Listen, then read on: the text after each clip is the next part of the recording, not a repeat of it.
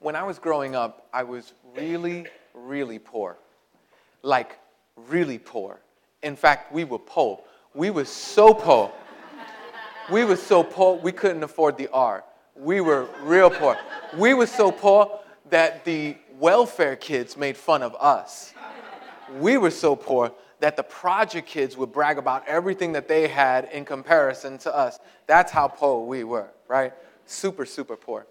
And so, because we were poor and because we really didn't have anything to speak of, I was always ashamed to bring people to my house. I was always ashamed to let them into the house because it was a nightmare, right? We had we had nothing, and it was. And I don't know about you, but I had crazy family members. Anybody else here have crazy family members? Yeah, it wasn't safe. It wasn't safe to bring cra- uh, people to my house, right? So, but this this this traveled with me my whole life, and so when I'm when I'm 17, I meet this really super pretty girl, and I go, man, this might be the one. And I think I thought that in like the first two minutes. Anybody else like me? Yeah, like, yeah, yeah, like, wow, she's fine. She might be the one. Yeah, yeah. And so, and so I saw, and I said, and I, and I, you know, we started to get serious and we started to hang out together and connect and do all that stuff. But and then she would come occasionally to my house. And I would tell her, could you wait in the hallway? Because I couldn't have her come upstairs. Now, things, yeah, the hallway, how bad is that, right? And so, so now things, just so you know, things went pretty well because that, that girl finally became my wife, right? And so, yeah, I'm, I'm lucky guy. But she had to endure sitting on the steps of my hallway. Did I say I was 17? I'm not saying I was smart. I'm just saying but she stood there and I couldn't let her in. But you know why I couldn't let her in? Because if she came into the house, you see, if she actually met my family, if she found out where I really came from, then she wouldn't like me anymore. See, she, I, I knew that I wasn't enough. I knew that I had stuff in the back that I didn't want anybody else to see. You know, that's still with me today. Even when I meet new people, I still want to look the best that I can. I want to present the best me forward. I, I want to show you the me without blemishes. I wonder if I'm the only one who's like this. Do you struggle with this too? where, where you meet others and you're not totally forthtelling about your past. Where you meet a new boyfriend or a new girlfriend and you're not trying to tell them 1998 to 19 to 2003, right? Like you are not trying to talk about that season of life, right? It's it's I think that's true for all of us. I think that we all come to this point where we say to ourselves, if they know who, if they know who we are, they won't love us. If they find out about us, they won't want to be with us. You know, God knows this. God knows that every one of us have a tendency to hide. All of you right now, presently, are hiding. There is, right? All right, which, how many of you women put on makeup when you came in here? Okay, right? There's a few of you, right? And some men. Okay, that's fine. And uh, welcome, welcome. We love you. No, I'm kidding. There was no men who raised but um, I'm just teasing. Um, okay, but that's right. That's that's a form of trying to put on your best face. It, it, Every one of us, right? we put on like, you know, cologne or deodorant, or you know what cologne and deodorant is? It is, it is a cover up for your stink. That's all that is. That's all that is. And so the reason we put that on is because, again, we're just covering up. It's, it's, in every, it's in every one of us. God knows this about us. And so, what God wanted to do is He gave us many passages, but one that we're going to look at today, where he lets everybody in to his closet. He lets everybody see his dirty laundry. And he lets us see it so that you might know that you could have relationship with him. He lets us see it so that you might know that he loves you deeply and is pursuing you violently. That he will rush after you. He, he wants you to know, and here's the big idea that he wants you to know that the one who knows you the best loves you the most. The one who sees you in your grime and in your funk. The one who sees 1998 and 3 o'clock in the morning, Saturday night. The one who knows you the best loves you the most. So he gives us this story. And I, am telling you, the, what we're going to read today, nobody's going to go like, woohoo! We're going to read a bunch of names that maybe a lot of us don't know. We're going to read the genealogy of Jesus, where he lets us know that you can be in his family even if you don't have a perfect past. Where you can be in his family even if you don't come from a great background. Where you can be in his family even if you don't meet your own standards. So, we're going to look at it. Now, we usually stand up, but we're not going to stand up today. I'm just going to read quickly, briefly, the first six verses of the book of Matthew. In the book of Matthew, uh, Matthew was a follower of Jesus Christ. And he wanted to write this book so that his Jewish friends could know that Jesus was the Messiah. And so, because he wanted, and I know that sounds crazy, right? Especially if you come from a Jewish background. It's like, wait, no, that's crazy. Christians and, and, and Jesus are total enemies of Jews. That's not true. It's not true. It's Jesus was a Jew. And, and, and so you, you, can, you can check it out for yourself. But Jesus was a Jew, and Matthew was trying to tell his Jewish friends about Jesus, and he, so he was trying to give a lineage or a genealogy for uh, for the people who would read Matthew's book so that they would know that Jesus was the Jewish Messiah. But he does something that's so weird. He does something that's so foreign that it totally turns it upside down. He gives a genealogy, but then he adds, and this is the weirdest part he adds women to the genealogy when in that culture they never added women to the genealogy. It was always, I'm not saying that's right or good, I'm just saying that that's the way it was. That it was father begat son, became father, begat son, became father, begat son, like that. That's the only way it went down. And if you had some sons who like you know, made a weird left turn, you'd skip that kid. And then you would say, Father began. Like, that's the way, right? How many of us would be skipped, right? Maybe one or two of us, right? Yeah, yeah, yeah. And so, so, but that's the way the genealogies would roll. I'm not saying that's good or, or anything like that. All I'm saying is that's the way it was. But Matthew, because you know why? When you come to Christianity, it breaks the cultural norms. When you come to Christianity, it devastates what's normal. Everybody in the world could think one thing is right. And when you come to Christianity, say, no, no, no. There's some women. Jesus says, I don't like this cultural thing about just naming the guys. I want to get some girls up in this piece. I want to get some women that I want to highlight, but it's beautiful the way he does. Because you would think that he would pick the best out of his past, but again, we see Jesus lets us see his dirty laundry, he lets us see into his closet so that we might know that He welcomes us into His family. Because the one who knows us the best loves us the most. This is how it starts, the book of Matthew. This is the genealogy of Jesus the Messiah, the son of David, the son of Abraham.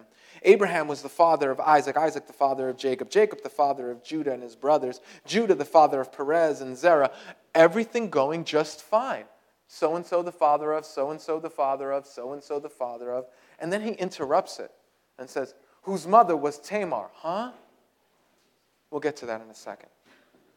Perez, the father of Hezron, Hezron, the father of Ram, Ram, the father of Amminadab, Amminadab, the father of Nahshon, Nahshon, the father of Salmon, Salmon, the father of Boaz, whose mother was Rahab. Boaz, the father of Obed, whose mother was Ruth. Obed, the father of Jesse, Jesse, the father of King David. David was the father of Solomon, whose mother had been Uriah's wife. Let's look at this. This is very interesting. If you've ever felt like me and you ever felt like you weren't good enough, or you ever felt the gospel is really good news for you, let me tell you something. The gospel is good news. Good news changes everything. And Matthew is trying to get the point across that Jesus is not just for the Jewish people, that Jesus is also for you Gentiles, that Jesus is for those who have checkered pasts, who have stuff in their closet, who have dirty laundry everywhere. Jesus is for the people who don't want to have a Facebook page because if the people from 1996 find out that they're there, all sorts of stuff could blow up today. You feel what I'm saying, right? Jesus is for the people. Jesus is for the people who feel like no one else cares. Jesus Jesus is for you. Let's look at this first one in verse 3. It goes, Judah, the father of Perez and Zerah. And we go, oh, yeah, that's right. That's exactly the way genealogy should go. Whose mother was Tamar. See, if you never heard of Tamar, you don't know her story. Tamar Tamar was a woman who walked around with deep shame. She was abused. She was abused and devastated in the worst possible way. Tamar, all she was doing was just being uh, a part of a family, and she was trying to love her brother well. Now, here's the good news. This is why I know that the Bible, right? So if you ever go, oh, yeah, you know, the Bible is just a man made story to manipulate people to get them to do. I used to think like that. I was an atheist most of my life. And I, I tell you, it's stories like Tamar that make me go, nah, nah, maybe not. Because I, don't know, I wouldn't have put Tamar's story in there. I'd have skipped Tamar's story. Tamar was a daughter of David, King David. And she was trying to serve her brother who was sick. At least he was pretending to be sick. Her brother grabbed her and did awful things, terrible things. The kind of things that nobody should ever experience. Tamar was taken against her will and raped. in this culture, it was not allowed for you not, there was no excuses for you not to be a virgin. This rape would devastate her entire future. This rape, everybody, in, in, in this culture, if you didn't get married and you didn't have kids, it's not like there's any social security or welfare to cover your back. The, having children was a sign of God's blessing on your life. She would not. She would not experience the joys that she wanted to experience. She would walk with this shame her whole life. That shame would define her for the rest of her days. No children. No. Tamar. I wonder if there's one of you who are here who maybe have a moment in, in your past that's the forever present moment. That moment, and it wasn't even your fault. It's not even something you did. It was something that was done to you, and it's forever your present experience. It's always right now for you the way you make your decisions, the people who you date, the way you carry yourself. how you interact with others, your level of trust, all of it is affected by this one moment in time. Tamar knows what you're going through. She walked with it.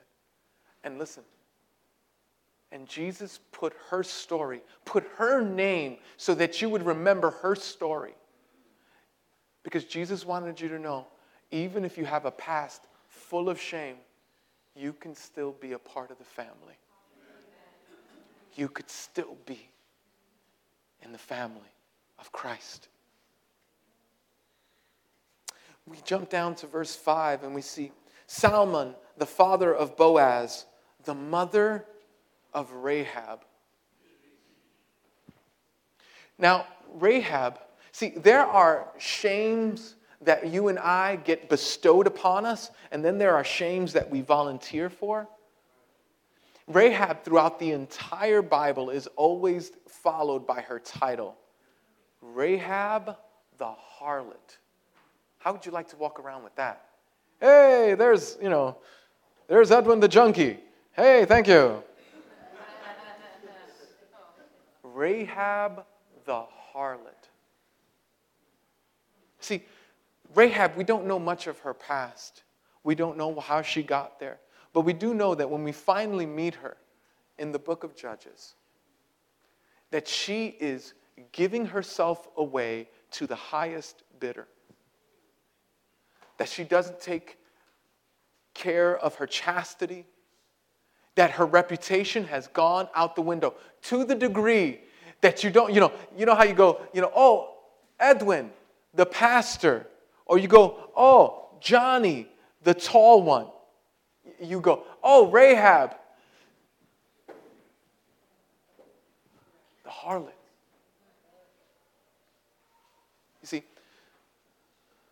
Rahab had experienced a life where she stopped caring about what other people thought because it was too, and it's not because she was so mature and she, she stopped caring because it was too painful to hear. She knew that she was messing up her life. She knew that her life was going down the wrong road, and she didn't care. And she did it, and she did it flagrantly, and she was a prostitute, and she gave herself away and deadened her heart. See, there are certain shames that are bestowed upon us, and then there are certain shames that we volunteer for. Rahab was one of those who volunteered for the shame that she was going through. But you know, I, I imagine that there are those that are here who have volunteered for shame, who have raised their hand to be involved with stuff that you wish would have never, ever happened. See, sometimes we get through life and we make one mistake after another. And we think that because our past mistakes dictate this, then that means that our present life has to be lived in this way. And Jesus wants you to know that even if your, your life is, if the wheels are coming off in your life, even if your life is lived out in sin, your biography doesn't have to be your destiny. That the way you've lived your yesterdays doesn't necessitate that you live your tomorrows that way. Jesus knows the shame. Jesus knows when you made that wrong turn. Jesus knows that. And he says, I want you in the family.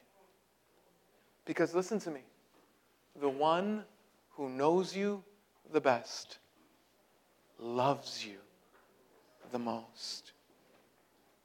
We see in that same verse Boaz, the father of Obed, whose mother was Ruth. Now, this was interesting, right? Because Ruth was a, a Moabite, which is to say that she wasn't a Jewish person. Remember, Matthew is writing a Jewish story for Jewish readers about a Jewish Messiah. Why would I would have hidden Ruth? Because she was outside the lineage. She was outside of the pure people. You see, Ruth didn't grow up in a church. Ruth didn't, uh, wasn't raised in the, in the biblical scriptures. Ruth was a total foreigner to all things of God. And yet, and yet she's here because even if you wanted nothing to do with God your whole life, maybe you're like me and you grew up and you were basically an atheist and you wanted nothing to do with God. Jesus wants you to know that you too can come into the family. You go, but I, you know what? I don't want to have anything. You know what? When I think of Jesus, it's like thinking of Thor. It's like a myth. I don't, I don't really believe that stuff. And I would just say, listen, listen. I would just say, journey along with us. That's the way I started. See, I was convinced that I wanted to know the truth. And I would follow the truth anywhere it took me. Because in life, there are really, there are really two kinds of people, right? There are people who are honest doubters and people who are dishonest doubters. The dishonest doubters, you know who they are? They're the people who only study as much or look into God as much or check out Christianity as much as verifies their already preconceived ideas. They're dishonest doubters. They say they, they ha- they're doubters, no question. And, and it's true, but it, it, I, I remember when I was a dishonest doubter. I would, I would hear something from like the History Channel, and that would be my defense.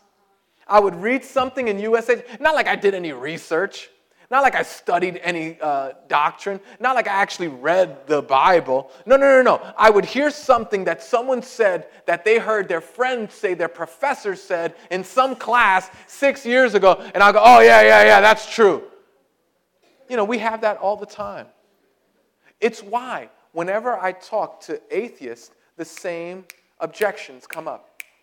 Because it's not like anything new, these are not original thoughts. They're, they're coming up. And I know because I was one of them. If you were born outside of the family of God, I'm telling you, this is reasonable.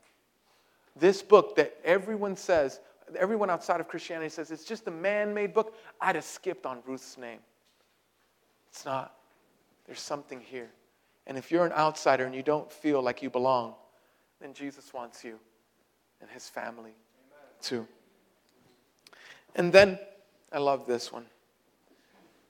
In verse 6, and Jesse, the father of King David, woohoo, was the father of Solomon, whose mother had been Uriah's wife. Let me talk about David for a second. David, you go, wow, King David. Anybody here ever heard of King David? Yeah, right, yeah, there's a few of us, right? Yeah, sure. King David was like the most glorious king of Israel, right? Um, he was the second king of Israel. He, you know, to him is described. In fact, when you talk about, you know, the, Israel, you talk about the house of David, right? When you think of Yankees, you go, the house that Ruth built, right? Yeah, David's even bigger than Babe Ruth, right? And so he's a really big deal. And so, David, you have David in the lineage in which you go, oh, yeah, that makes perfect sense. That's exactly right. David, he was the king, he was the warrior, he was the poet. And then, and then God inspires Matthew to put this little tidbit about David. David was the father of Solomon, whose mother was Uriah's wife. Now, here's the deal. You can, you can come to Christ if you're filled with shame because of what was done to you.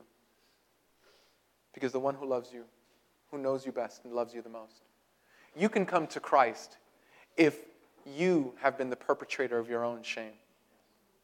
You can come to Christ if you're an outsider. And this is the best news of all. You can come to Christ even if you're just as good as you can be. Because Jesus doesn't just save sin. He doesn't just save people who are outwardly wicked and do, But Jesus saves those who think that their righteousness will get them into heaven. Good people do not get into heaven. If that was true, there would be a vacancy sign in heaven's door all the time. Nobody would get in. Good people do not get to heaven, forgiven people do. So, Matthew, writing this letter, he goes, David, oh, you know, the one who slayed Goliath. He goes, David, oh, you know, the one who led his armies into Israel's most prosperous season. David, you know, the one who unified the kingdom and was a powerhouse throughout history. You know, David, one of the top, most tw- top 20 most important people that has ever graced the earth. No, no, no, no, no. That's not what he says. He says, David was the father of Solomon, whose mother had been Uriah's wife. Let me tell you why. Let me tell you about Uriah. Uriah was David's boy. There were 30 of them. Uriah was a part of that 30. Now, you know, you have like, like, right, you have like people, right, right, you have your Facebook friends, and then you have your people that you interact with friends, and then you have like your family friends, right? You have those people that they're real, real close to you. Uriah was in that deep, deep, deep. Him, David, and these 30 guys, Uriah was one of them. Uriah was one when David wasn't king, when he was by himself, when there wasn't a huge army behind him, Uriah was down with David. When David was fighting battles that could not be won, Uriah said, Ride or die, baby, but I ain't going nowhere. Uriah was the guy who said, when, when they were looking at an army and there was no hope for survival, Uriah was like, Let's do this. Me and you womb to tomb. That was Uriah. So Uriah is in war. And David, who should be there with him, is back at the palace. And David looks out and he sees this super pretty girl, and she's taking a bath on her roof. David's is probably the only one who could see her because his, his uh, castle is, is tall enough he sees her and he goes, Whew, man, she's a bad mamma jamma. What? I want that girl. So he goes to his, he goes to his, and all of you young people are like, why is everybody laughing? Because we're all old and we remember the 70s. Okay. He goes to his, he goes to his uh, aide and he says, You see that girl over there? Tell her to come to me. The aide hears exactly what's going on. And he goes, Oh, oh, oh, you mean Uriah's wife? Like he's trying to let him know. He's trying. You mean Uriah's wife? Not Uriah's wife. Uriah. Uriah. Remember? Womb to tomb. Ride or die. Uriah? Yeah, yeah, yeah. Get her from me. And then he does what many men with power do he, he takes advantage of the poor woman who can't do anything. Then she's pregnant. So he doesn't just rape this woman. Then he tries to cover it up. So what does he do? He calls Uriah back and he says, Uriah, do me a favor, man. Let's have some, let's, ha- let's eat. How's, the, how's everything going on in the field? How are you guys doing? How's everything going? Here, get drunk. Uriah gets drunk and he goes, Dude, go home. You've been out in war for like months. Be with your old lady. Come on. And so he goes, Uriah, rather than going, honors his king. And he sleeps on the steps to let him know he will not receive the pleasures of marriage while his boys, the ones who will ride or die with him, were going through what they were going through in war. Dave tries again, day two, same thing happens. He sleeps out on the steps. David goes, Before you go, Uriah, here, hold up, I got a note for you. Gives him the note. And he says, Give it to the captain of the guard. The thing is sealed with his wax ring. He knew Uriah wouldn't read it because he was his boy. And in the note it says, let Uriah be in the toughest part of the battle. When it gets real hot, pull everybody else back, leave Uriah there to die.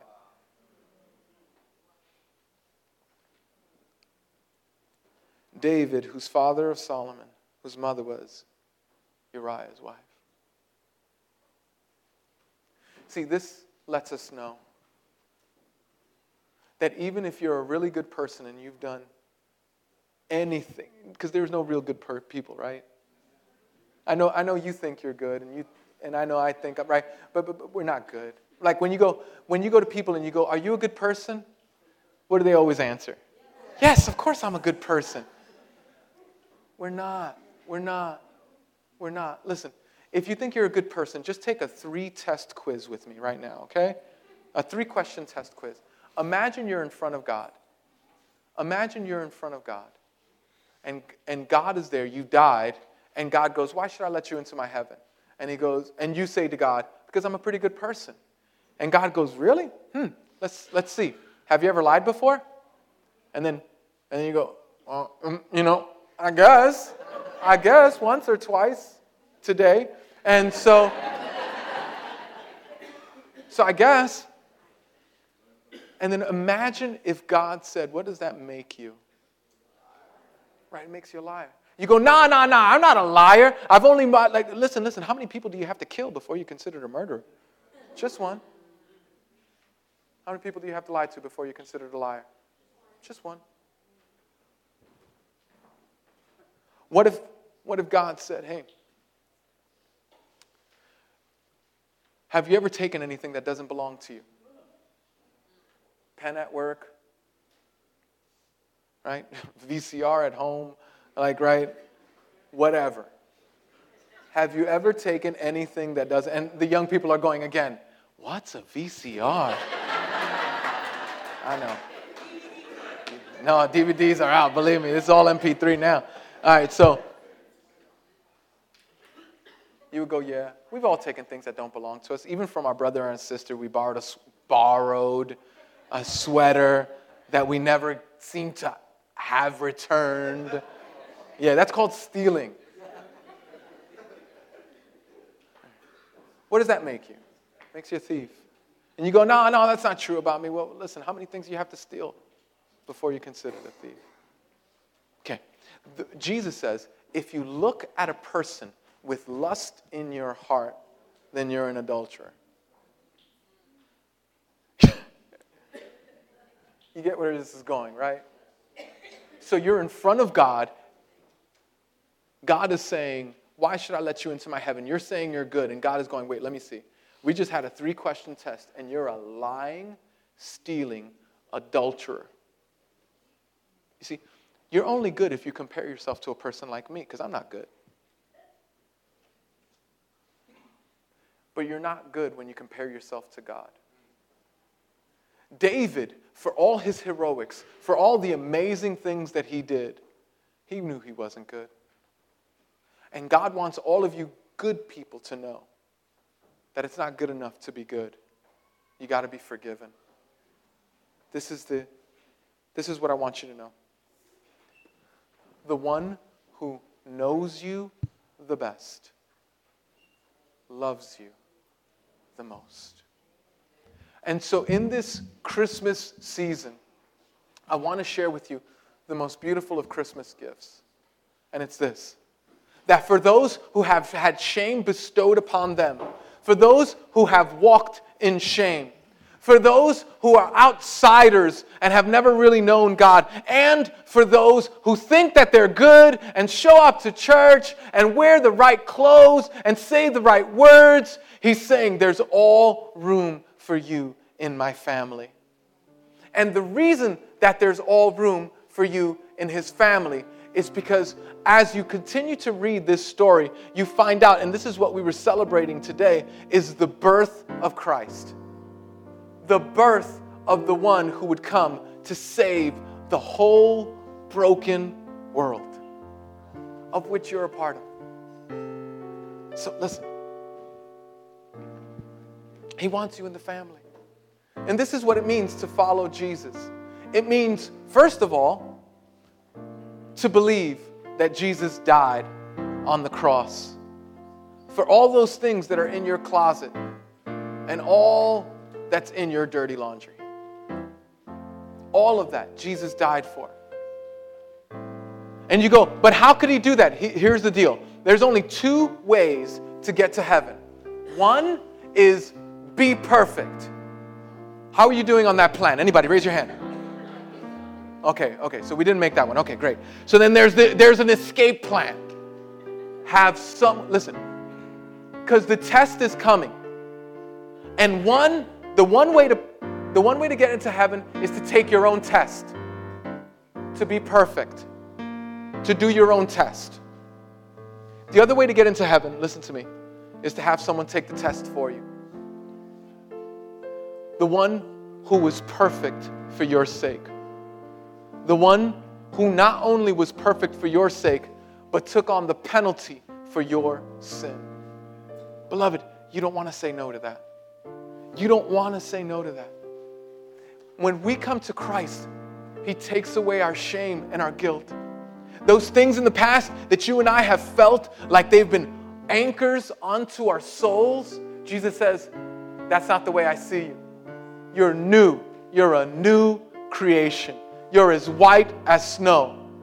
When I open the door to my house, it's like, Look, there's nothing to be ashamed about. You can know everything about me because He washed me white as snow. Sometimes I wonder about going to heaven and, and being with God and going, God, ah, you know that one thing that I can't get over, man? I'm so sorry that I did that. I'm so, you know, because everybody's got that one thing. Don't you have that one thing?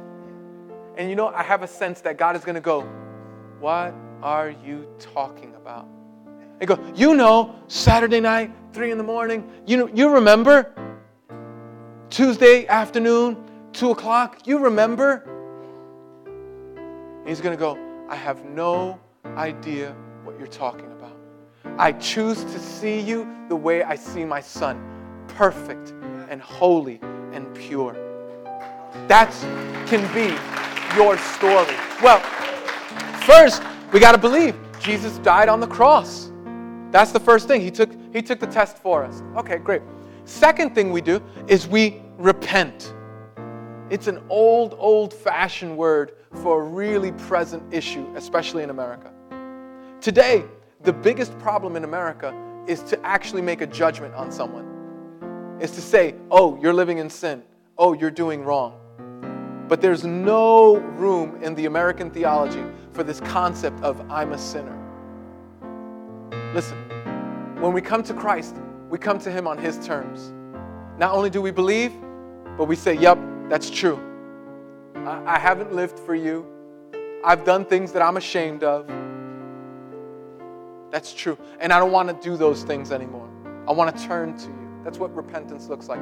It's moving from believing Jesus and turning to them. Third, we trust Jesus with our bodies. That means wherever my body goes, whatever my body thinks, my, whatever my body does, I trust Jesus. And He guides and He directs. Trust Jesus with your body. We believe, we repent, and we trust.